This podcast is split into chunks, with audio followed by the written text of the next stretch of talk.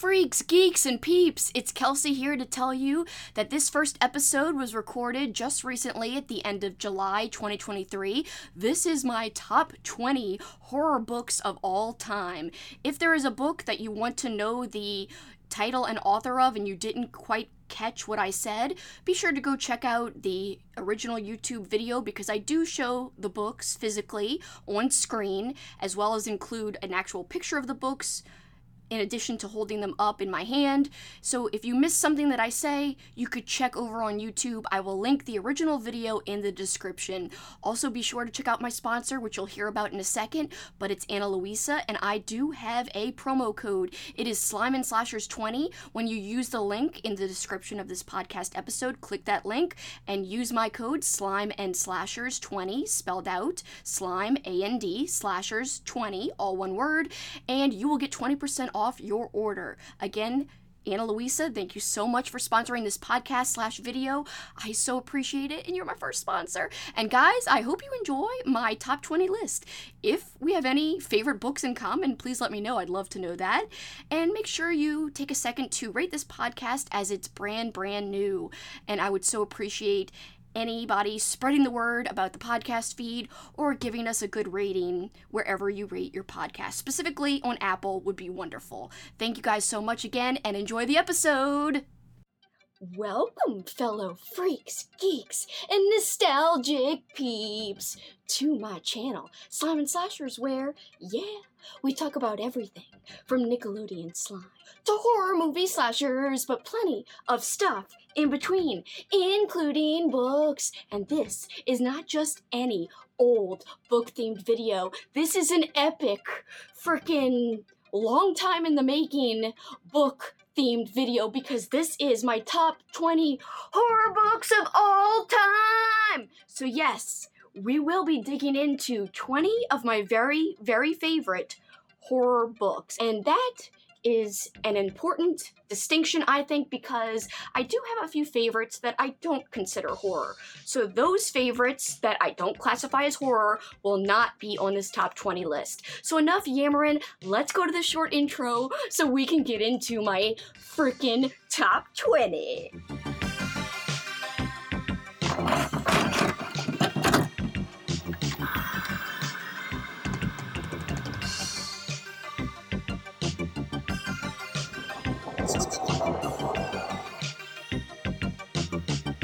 Welcome back, guys! I am so freaking excited to talk about my top 20 books with you guys. But before I do, I want to say an extra special thank you to today's video sponsor, Ana Luisa.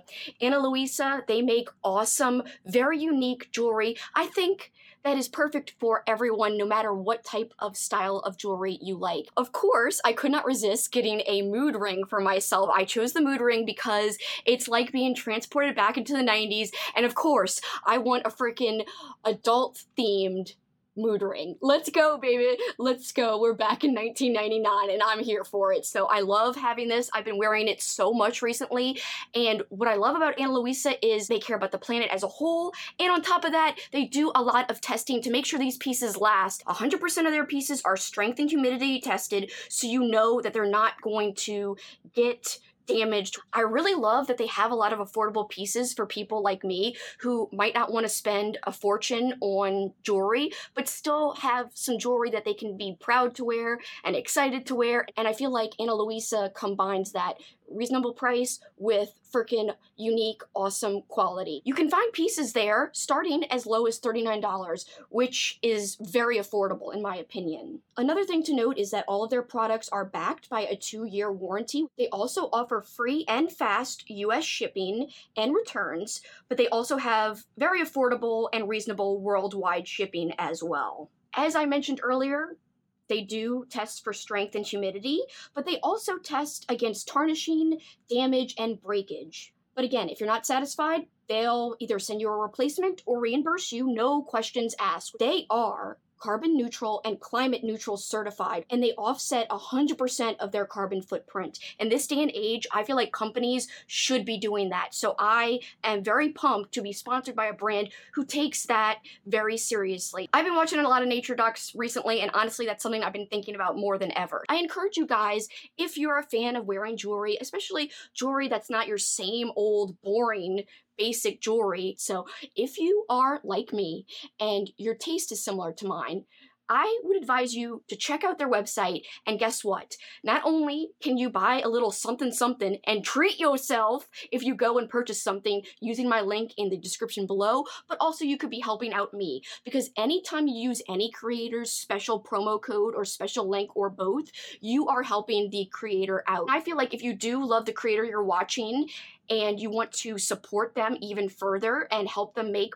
better content and keep making their channel better and bigger and help offset their costs. I feel like a partnership like this one that I have with Ana Luisa that uses a special promo code and link is one of the best ways ever to support a creator, like I said, but you also get something in return by actually buying the freaking piece, but you get a little percentage off by using my code. And they see how much people use my code and then they want to partner with the creator more and more. And that is how this type of thing works. And so i encourage you if you want jewelry use my code because it is a win-win for you and for me. I am really excited about this partnership and hope it lasts a very, very long time. So, just once more, check out the link in the description. And when you check out, be sure to use my code Slime and Slashers 20 for 20% off. Again, that's Slime and Slashers 20 for 20% off.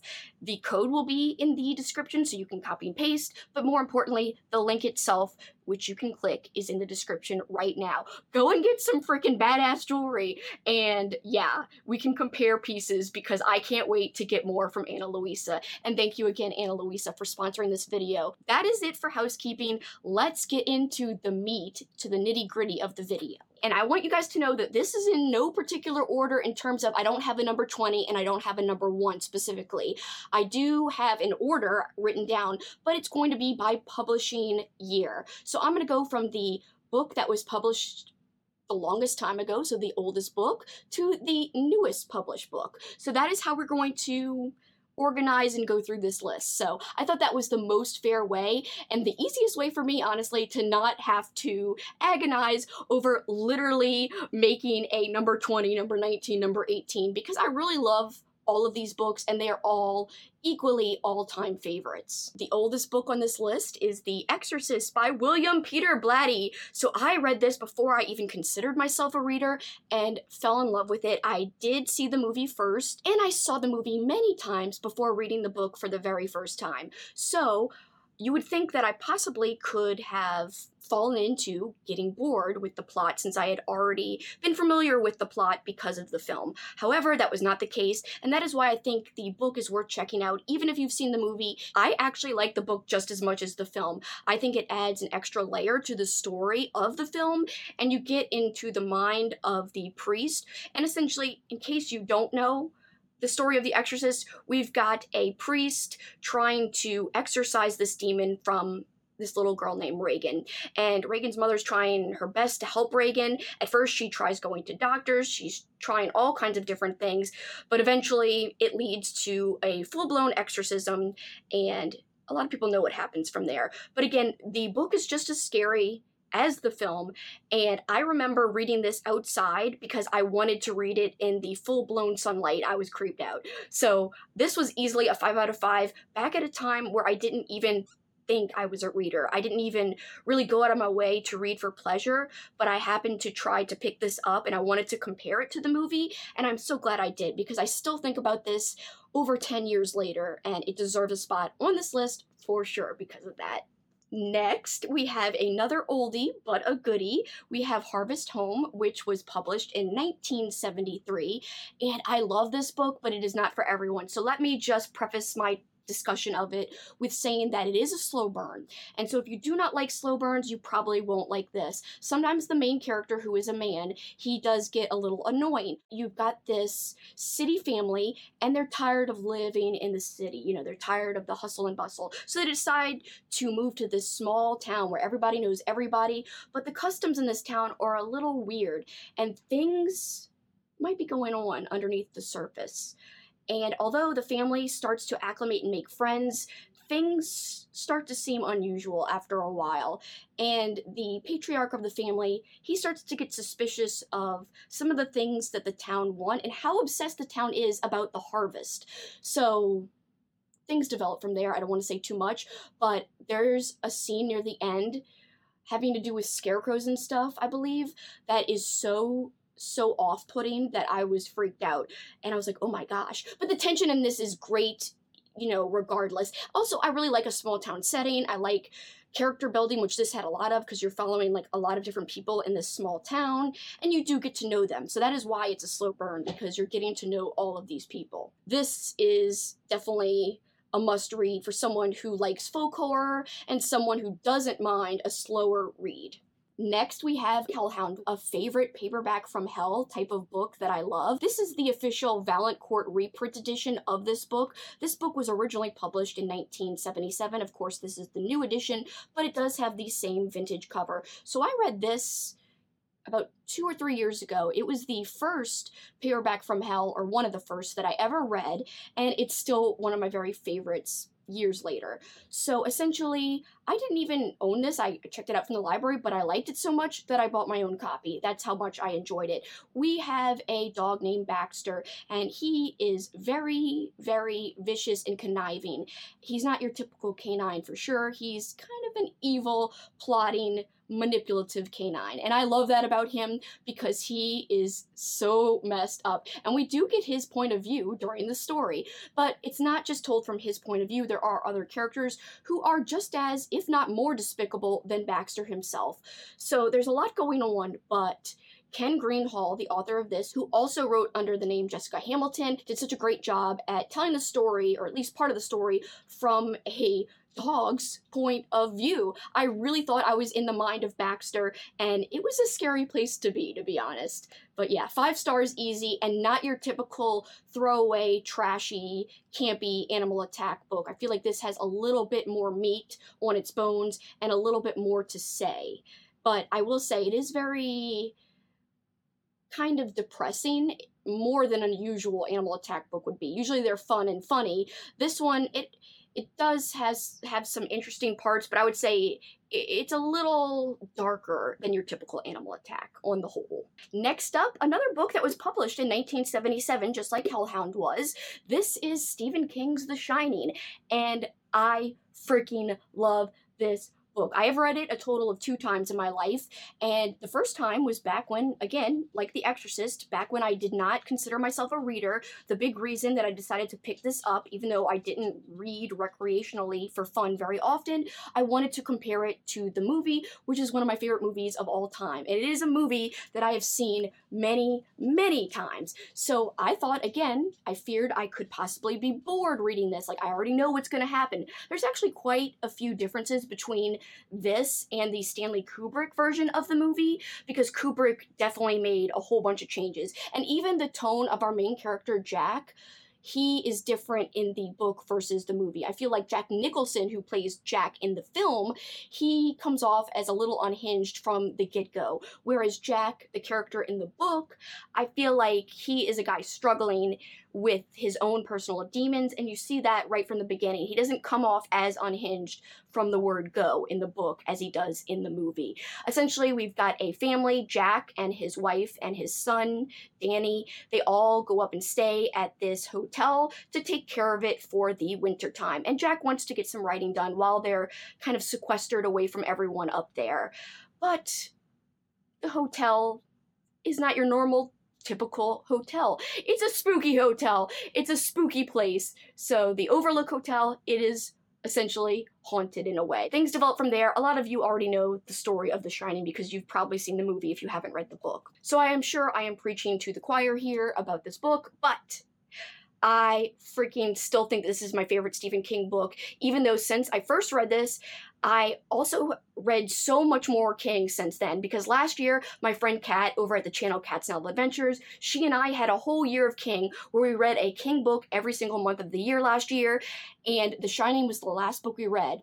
And my whole goal was is The Shining really my favorite Stephen King, or does another book that I've never read by King going to surpass it. And after that full year, The Shining is still my favorite Stephen King book. So The Shining is still on top, and that is why this is the only Stephen King book you will see on this list, because I did want to rep each author once, so you will not see any authors repeated on this list. I'm sure I could give some honorable mentions to other Stephen King books that I really do like, but this is definitely my favorite King, hands down. And it's a perfect winter read. So if you're looking for cold vibes, look no further. Another book that is set in winter time, we have Such Nice People. This takes place in December. This is a vintage horror book, so it is another quote paperback from hell read and i love this book it is hard to find because it is out of print and there is no new edition there is no kindle edition either so you can find this though on archive.org where a lot of times you're able to read out of print books on your computer. So I think that is a great asset if you're looking to read this after I talk about it. So this is by Sandra Scoppettone and this is wild. This is also a slow burn like Harvest Home. For some reason, a lot of vintage books, not all, but a lot of them are slow burns. This is one of those kinds of reads. And we're following this family, so we're going through the ups and downs of their relationships, specifically the mother and father of the family, who are having some marriage problems. So we do spend a lot of time riffing on that and reading about that, I should say. And uh, I didn't mind that. I actually thought that was kind of entertaining. But if you don't like any domestic stuff in your books, you might want to steer clear of this. It might not be for you. But the ending gets insane and bonkers. So they think something's wrong with their son because he's acting funny, but nobody really knows how bad the son's mental health truly is. So when you get towards the end of this book, there's something crazy and disturbing that happens in a shed. The shed scene blows people's minds. Anytime I meet someone else who has read this book, I'm like, the shed scene, the shed. And I think if you've read it, you know what I mean it just kind of blows your mind and you're like eh. and then the end is also insane. So this is the burn worth it? In my opinion, yes. You you got to read to the end if you start it because it is worth it once you get started, I believe. Next up, we have Geek Love by Katherine Dunn. Is this story for everyone? No. It is written in a more literary style. It is a character study of sorts, but there is plenty of weirdness to keep you entertained from the beginning to the end because we're essentially following this super messed up mom and dad who decide to start breeding their own freaks to ensure the longevity of their own traveling carnival, of which the, they are the owners and the leaders and, and the head of, essentially. So they are really messed up for doing that. And you could argue that Katherine Dunn shouldn't even write about that because it's so messed up. Essentially, they are trying to have kids that are different, and they succeed in doing so. Thus, after the children are born, the family makes them an official part of the show. And there's a lot going on besides that. There's also a separate storyline besides the carnival storyline. We get a glimpse into the future after the carnival, like many years after the carnival ends, and there's a secondary thing going on there. But as you could see, I thought the writing was fantastic, hence why I tabbed all of these pages. And these tabs are most likely just lines that I loved. So again, it's the style's not going to be for everyone because it is very literary and flowery writing, but I was really engrossed, really absorbed, and I find the book to be very disturbing. My friend Ollie, in all transparency, read this and did not like it. He did not think it was disturbing. Uh, he just did not gel with it. And I understand some people not being able to get on with this book. However, I still think about this book all the time. The main character, funnily enough, her name is Ollie. She's a cute little character that I just love, and she is different than Ollie Ollie, which is British Ollie, who's like, Yo, I run Garb August. No, this is Ollie, the carnival Ollie, and she is a cute sweetheart. So Ollie is different in this book, but uh, she is very complicated, and I think the depth that Dunn wrote Ollie and the other characters with is really part of what makes this such a good read. There's also a small cult element in this, but a lot of people talk about this as a cult book, but I don't want people to think that the cult subplot is super heavy, because for the most part, it's not. It comes in late into the book and it plays a certain role for a little while, but I wouldn't say that is a huge huge focus of the book for the most part. It does become a focus, but if you're going into it just because of the cult elements, I would say don't expect it to be as culty as you think it will be. So I don't know if culty is in descriptor type of word, but I'm going to use it that way. So, Geek Love, which I just talked about, was published in 1989. This book was also published in 1989. This is Toady by Mark Morris, one of the most underrated authors that I've read thus far as a huge reading fan. I feel like Mark Morris, his name should be shouted. Like Robert McCammon, one of my other favorite authors, I feel like Mark Morris should get a lot more recognition for his writing skills, his unique stories, his incredible horror imagery. Unfortunately, when he started writing, the horror boom was kind of at its end. So this I don't think gets as much attention as it deserves. So this is the British version of the book called Toady. There is an American version which is 200 pages shorter. It cuts out a large part of the end. You can read the American version without losing too much in terms of the part they took out, you could take it out and still understand everything. So it's not like it's going to leave you confused, but I would still advise reading the full version. If you like It by Stephen King, I think you could love this. It's a different kind of coming of age story. It's got just as good, if not better, horror imagery than It, and it's got a winter setting. Not a lot of coming of age books are set in the winter, but this one is. So we're following a group of kids who live in a small town, and something is going on, something is amiss, and there's this kid named Toady at the center of it all. And he is not as innocent as he seems, and he's just the center of everything bad that's happening, and we learn why as we go through the book. It's just I can't say enough good things about this book. It blew me away when my friend Alex, check her channel out, she is over at the Bookubus channel. She and I buddy read this together last year and we were both blown away, not just me. And I actually could put his other book that I read recently on this list too, but I only wanted to include each author once, as I said earlier, so I could have also included Stitch. But since I read Toady first, and Toady kind of holds a special place in my heart. That is why I chose to include Toady versus Stitch. I do think both are amazing. Both were five stars. You can't go wrong if you're checking out Mark Morris for the first time if you choose to pick up either of these books. They are hard to find. You'll probably have to look for them on thrift books or uh, used on Amazon or somewhere else you can find used books because these are hard to find. And again, if you're looking for the British full version, full amount of pages version of Toady, look for the title Toady. If you see Horror Club by Mark Morris, that is the edited down American version of the same story. I would advise just reading the whole thing. It is a chunker, but it reads fast and it's entertaining and it's well worth the time you'll spend to check it out. And you'll be glad because you will have discovered a gem that literally hardly anyone talks about. So Mark Morris for life, check him out.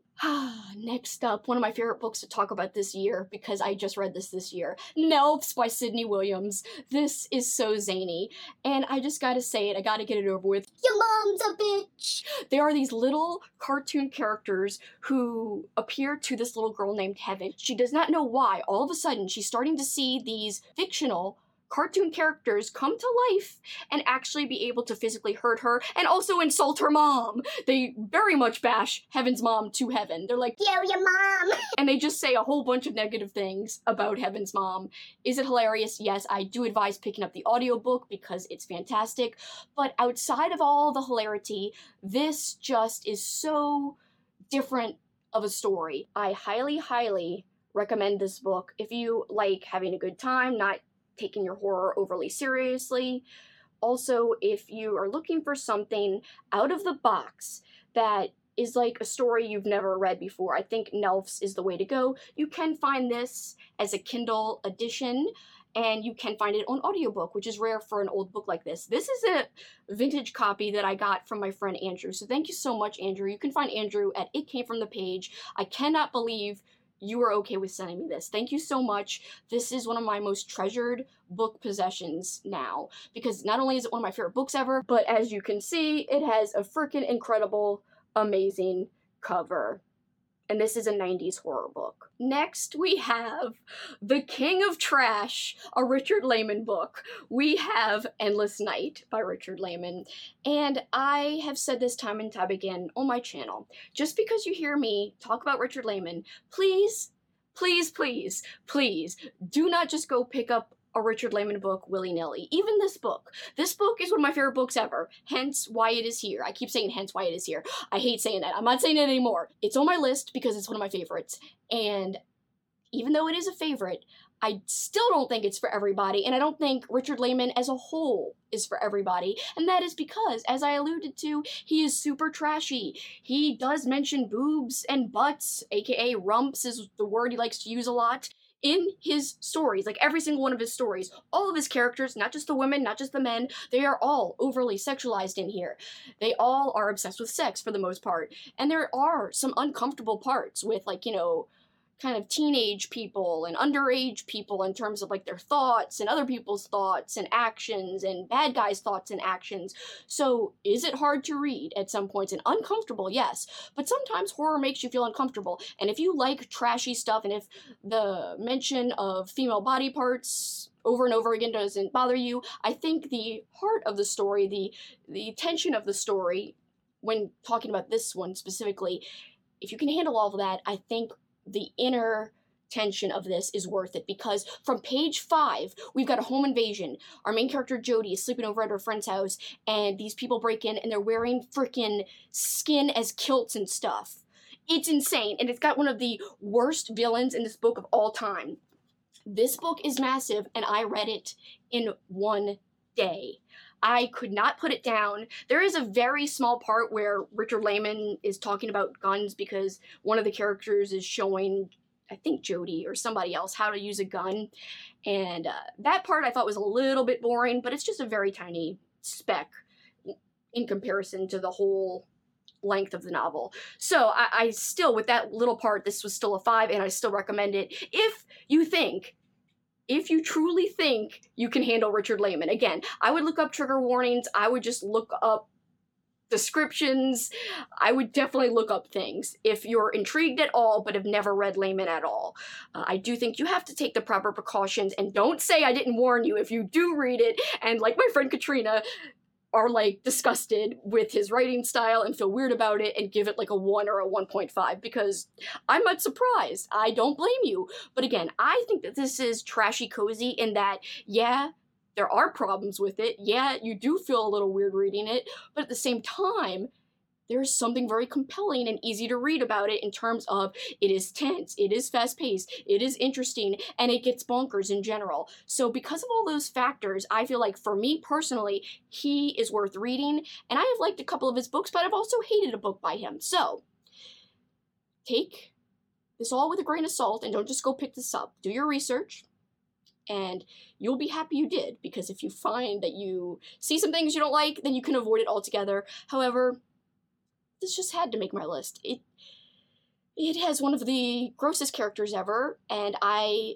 have never felt so so scared for a main character as I did while reading this book, and I just wanted Jody to escape these bad guys. Another vintage book again because we're going from old to new. We've got a book published in 1993, Book of the Damned by D.A. Fowler, aka Deborah Fowler. This is a newer edition because there have been reprints of her books, which is awesome, but you can find vintage copies out there if you like to frequent used bookstores, so keep your eye out because her books have a lot of wonderful covers. And just FYI, Endless Night by Richard Laymon was also published in 1993, just like this one, Book of the Damned, was as well. This one is so complicated, but just know is there a penis used as a lightsaber? Yes, bitch! Somehow, yes. But also, there's a lot more wacky things that are represented in here besides just that.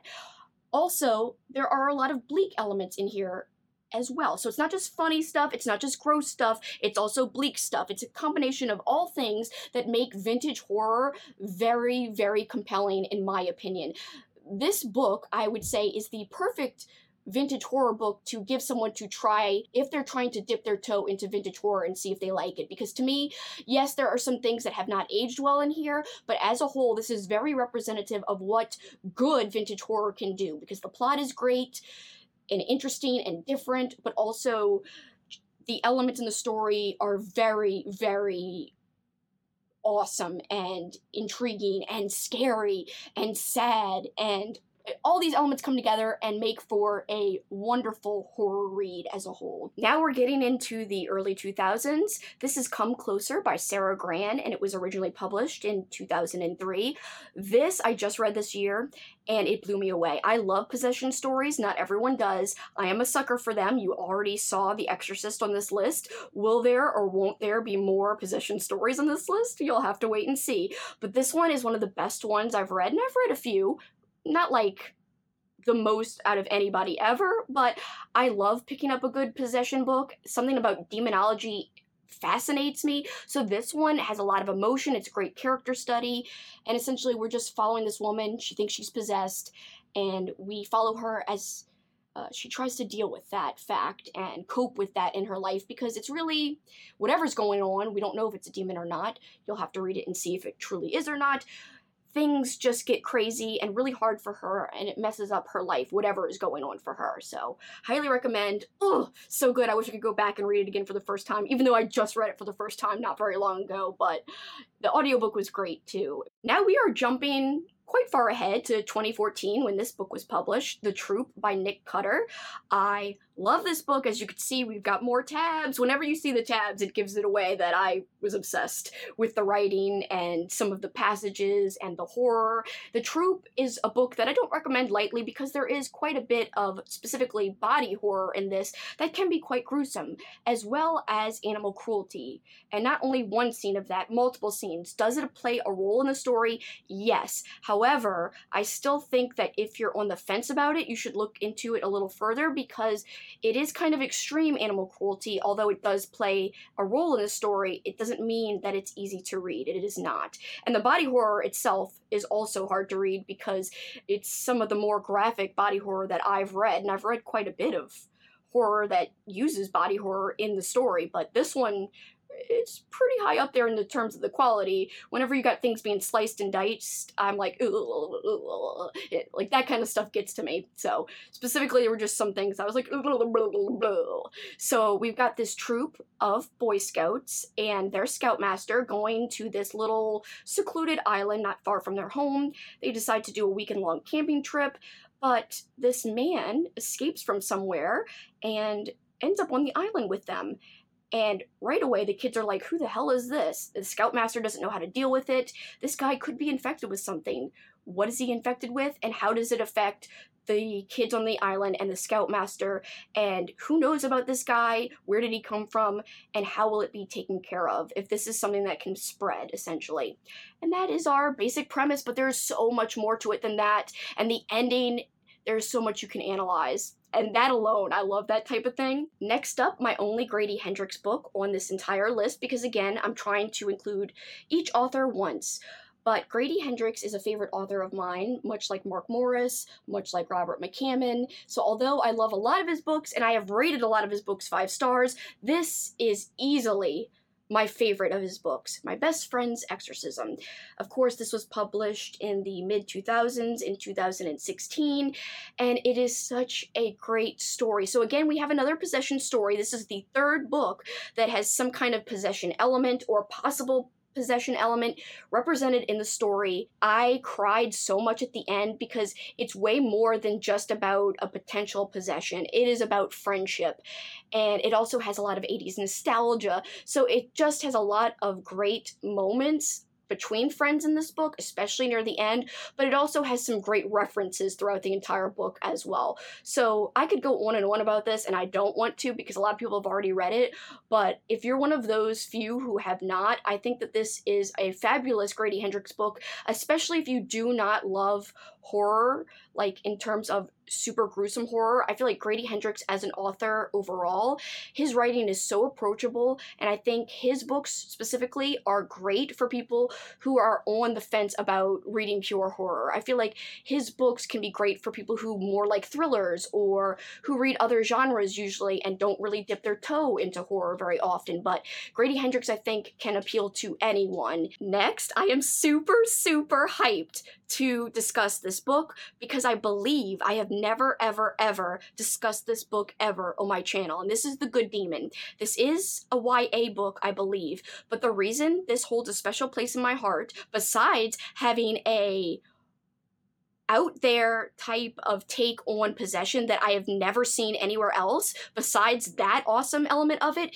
It was also my gateway into getting into reading hardcore. So I picked this up during the pandemic and I growing up only read a few things as I've mentioned here and there throughout this video. I read The Shining and loved it. I read The Exorcist and I also really loved Harry Potter.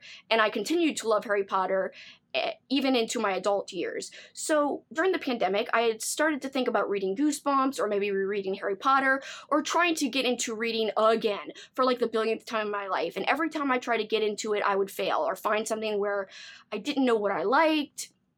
Anyway, I looked up a list of books that were similar to Harry Potter for adults. So, books for adults that loved Harry Potter and a whole bunch of things came up. This book was actually mentioned on one of the lists I looked up. And so I took a chance and ordered it from Amazon. When I got it in the mail, I literally started reading and I couldn't stop. And I never had that experience in many, many years. I didn't know you could just find a random book that wasn't popular like Twilight or like The Shining or like Harry Potter. I didn't know you could just find something that would compel you to read so so quickly and also give you so much enjoyment.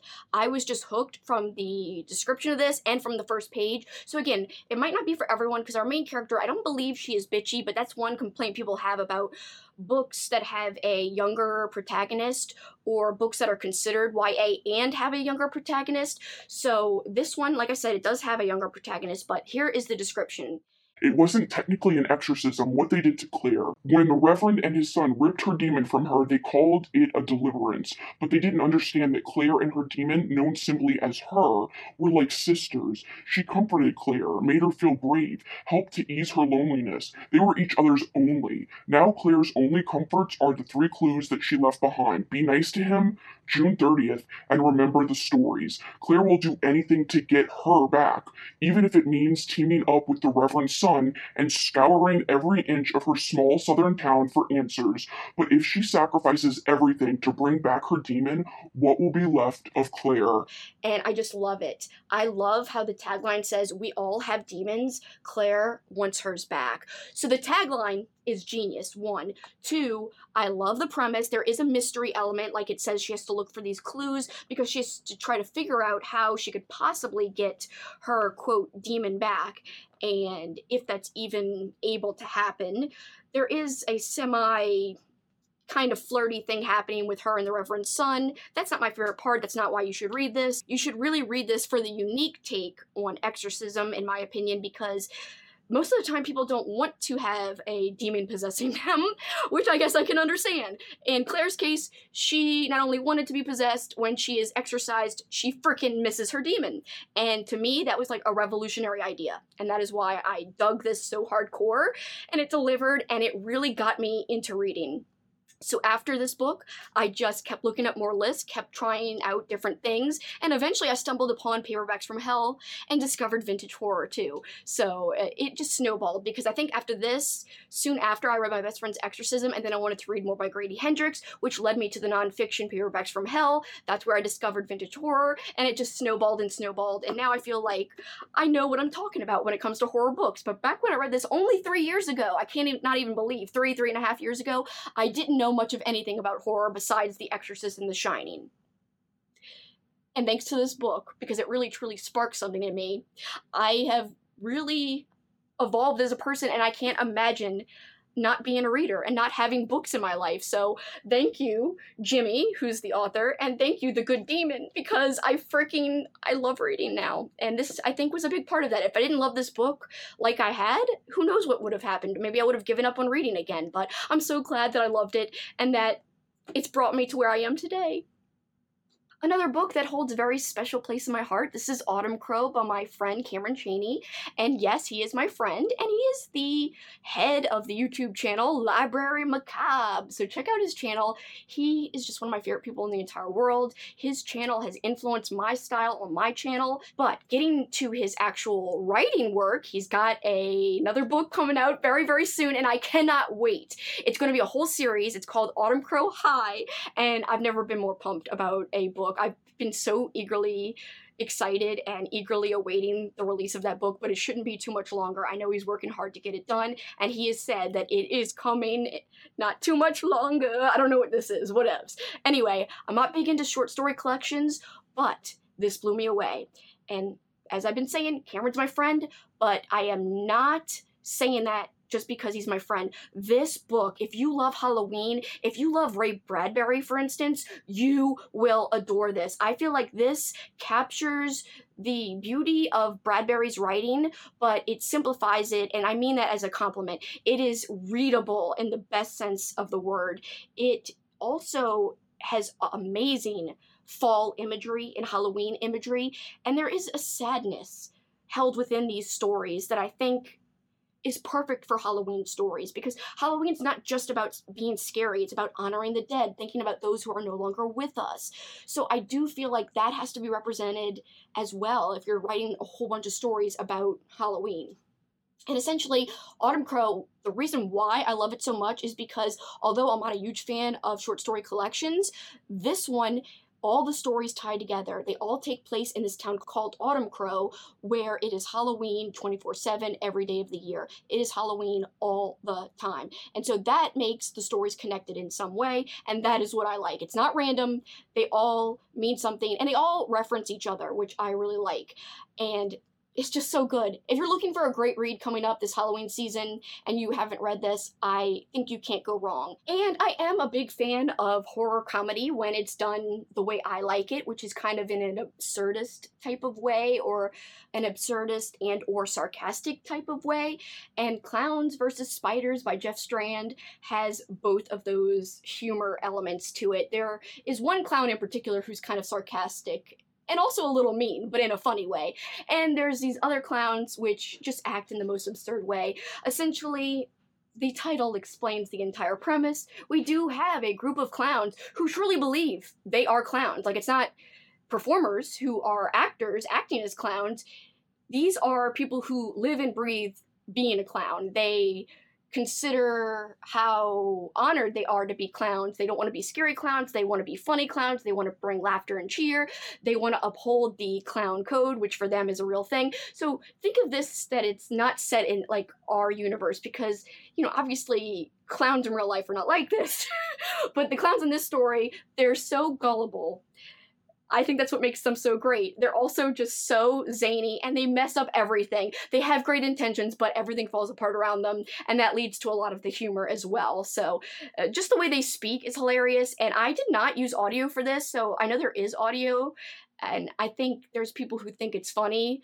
Uh, with the audio, but I kind of liked reading it in my own head because I could interpret the lines the way I thought they would be said, and it was so funny. But there's a lot of action in here too. So this is a great creature feature because these giant spiders get released on accident after there's this explosion in a cave, and these spiders that have been asleep for like eons or something come out and start attacking, including the haunted house where these clowns are working at, and the clowns have to go up against them and try to save everybody. But mostly they just make things worse. But do they succeed in helping in the end? That is for you to find out if you have not read it yet. But yeah, it is so funny. But if you like to take things seriously and like to truly be scared, I would say maybe steer clear because this definitely doesn't take itself seriously. I wouldn't say that everything is believable in here, and I wouldn't say that it is actually scary. Now, there is some blood and stuff, but again, it's really not meant to be like gory, gross out. It's more meant to be like a funny, fun, campy time where you could just sit back and have a cozy, funny, enjoyable read. It's not your typical horror where it's like dark and brooding and it has something to say. This is a very specific type of read, and you've got to be in the mood for it. But if you're who enjoys that type of thing, go ahead, take a chance and check out Clowns vs. Spiders! Next up, my favorite slasher book. I like slasher books, but I also have a love hate relationship with slasher books because sometimes they can be so pointless. It's a lot easier, I think, for someone to make a slasher movie versus write a slasher book because the slasher subgenre originated in movie form on film. You know, it didn't originate in book form really. You know, you think of Black Christmas, you think of uh, Halloween, of course. That really took off. And now we have writers who grew up watching those movies and they want to try their hand at writing slasher books. But I don't think every author is very successful at it.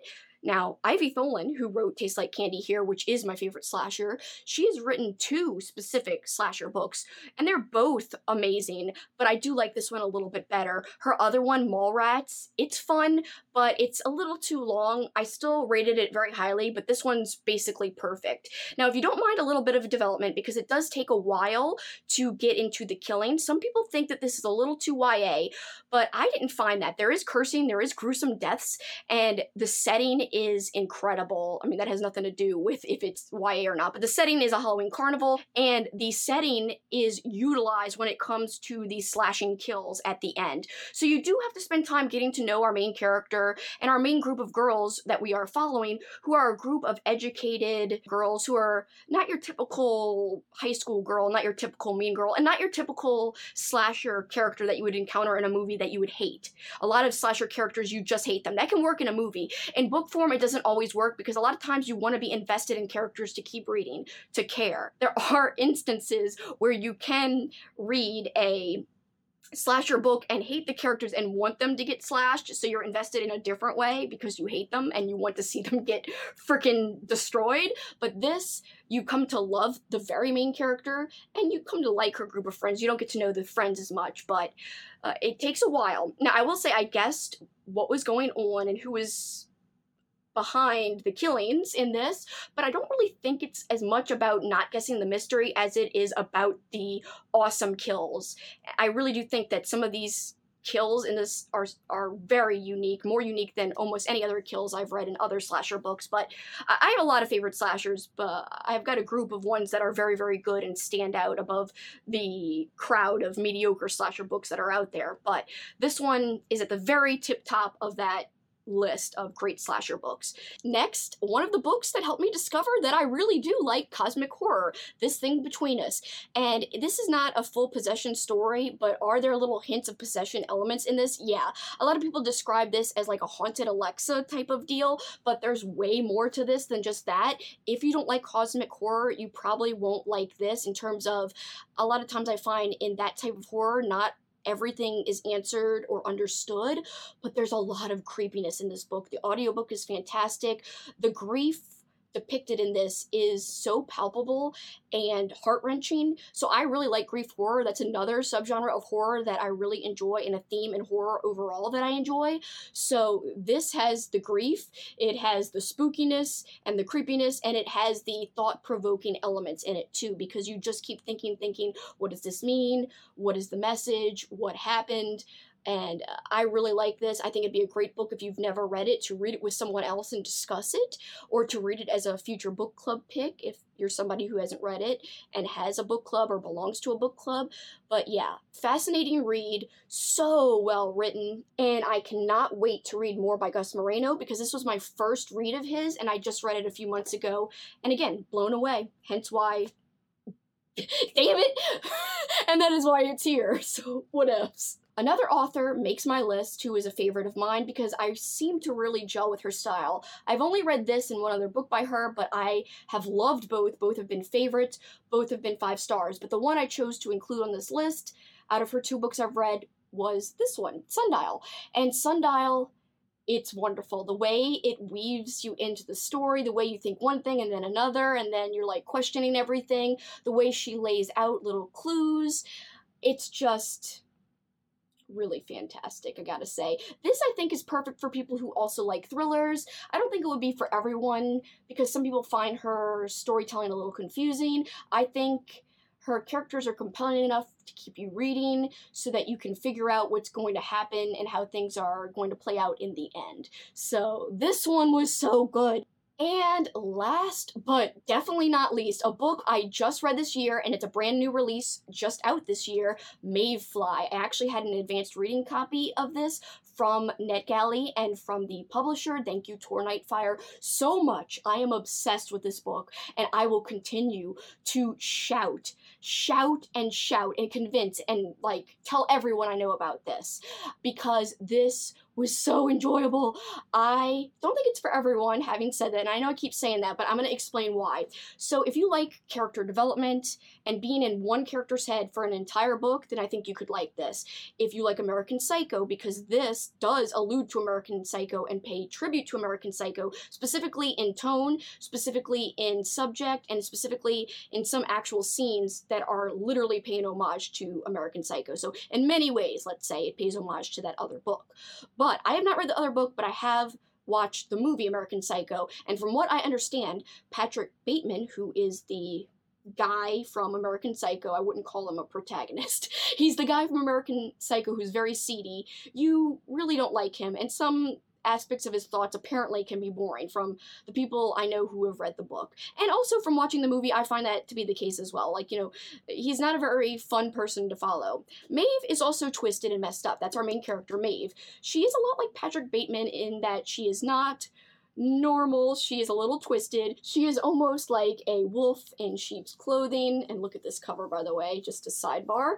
But even with all of that, I think Maeve is somehow still likable.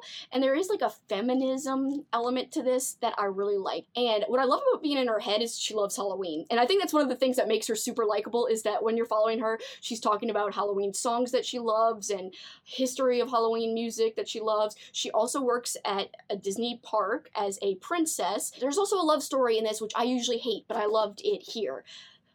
I just can't say enough great things about this because everything in this book was perfect for me and came together in the absolute best perfect way for me to like it. The ending was phenomenal and the writing was beautiful and elegant despite it being such a twisted subject matter and, despite us spending so much time in Maeve's head, which honestly should be a not fun place to be, but I actually enjoy being there and you know, getting to know her even though she's so messed up. Super quickly, I want to explain why you might be wondering why Boy's Life by Robert McCammon is not on this list. Boy's Life is my favorite book of all time, and this is supposed to be an all-time favorite top 20 list. But again, I specified at the beginning, it is a top 20 horror list of all time. So, specifically horror. Some people argue this is horror. It is classified as horror or part horror on Goodreads. However, I do not think of this as horror at all. I think actually it's not as popular and well known as it should be, even though it was a bestseller and it is relatively well known. I just think this book does not get its props because a lot of people lump it in with like thriller, mystery, horror, and it's more than that. Like a lot of people put this in the same convo as It. I think it's way better than Stephen King's It, but it's also completely different and unfair to compare it considering there is no big bad or supernatural evil guy specifically. We are more following a small town. I've got plenty to say about this book, but I'm not going to say it here because it doesn't make the list because it's my top favorite book of all time, period just any book. It's a fiction book. I feel like it does have magical realism in it. It does have a mystery at the core. There is some danger involved, but it's really more about characters and small towns and growing up and losing, you know, innocence. There's also a huge subplot that has to do with racism and specifically southern racism which is super hardcore especially in this book because it takes place in alabama back in the day like in the 60s so having said all of that, that is something that goes on. Look how many tabs. It's it's for a reason because the writing is just unbelievable. But oh, I want to freaking marry this book. No, I'm kidding. I love this book. So there is a reason it didn't make this particular list, but is it still my favorite of all time, even more than all of these books? I must say yes. I could not not mention Boy's Life and explain why it is not on this list technically. So Still check it out though. If you are okay with reading non horror technically, I would say check it out. But if you go in thinking you're going to get a whole bunch of like horrific stuff and you're waiting for the horror, then you're going to end up being disappointed because it's someone who's looking for like scary stuff and twisted stuff.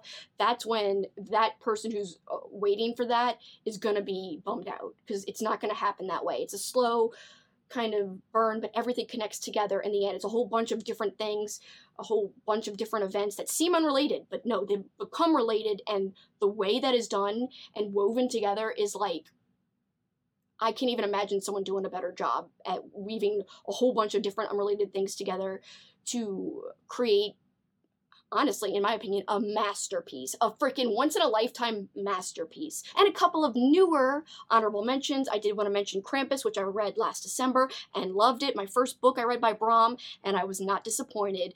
Very unique take on Krampus, lots of fun lore, has some dark fantasy elements that I actually didn't mind, even though I'm not a fantasy girly at all. Uh, this had an amazing audiobook too. One of the best audiobooks I've listened to, period.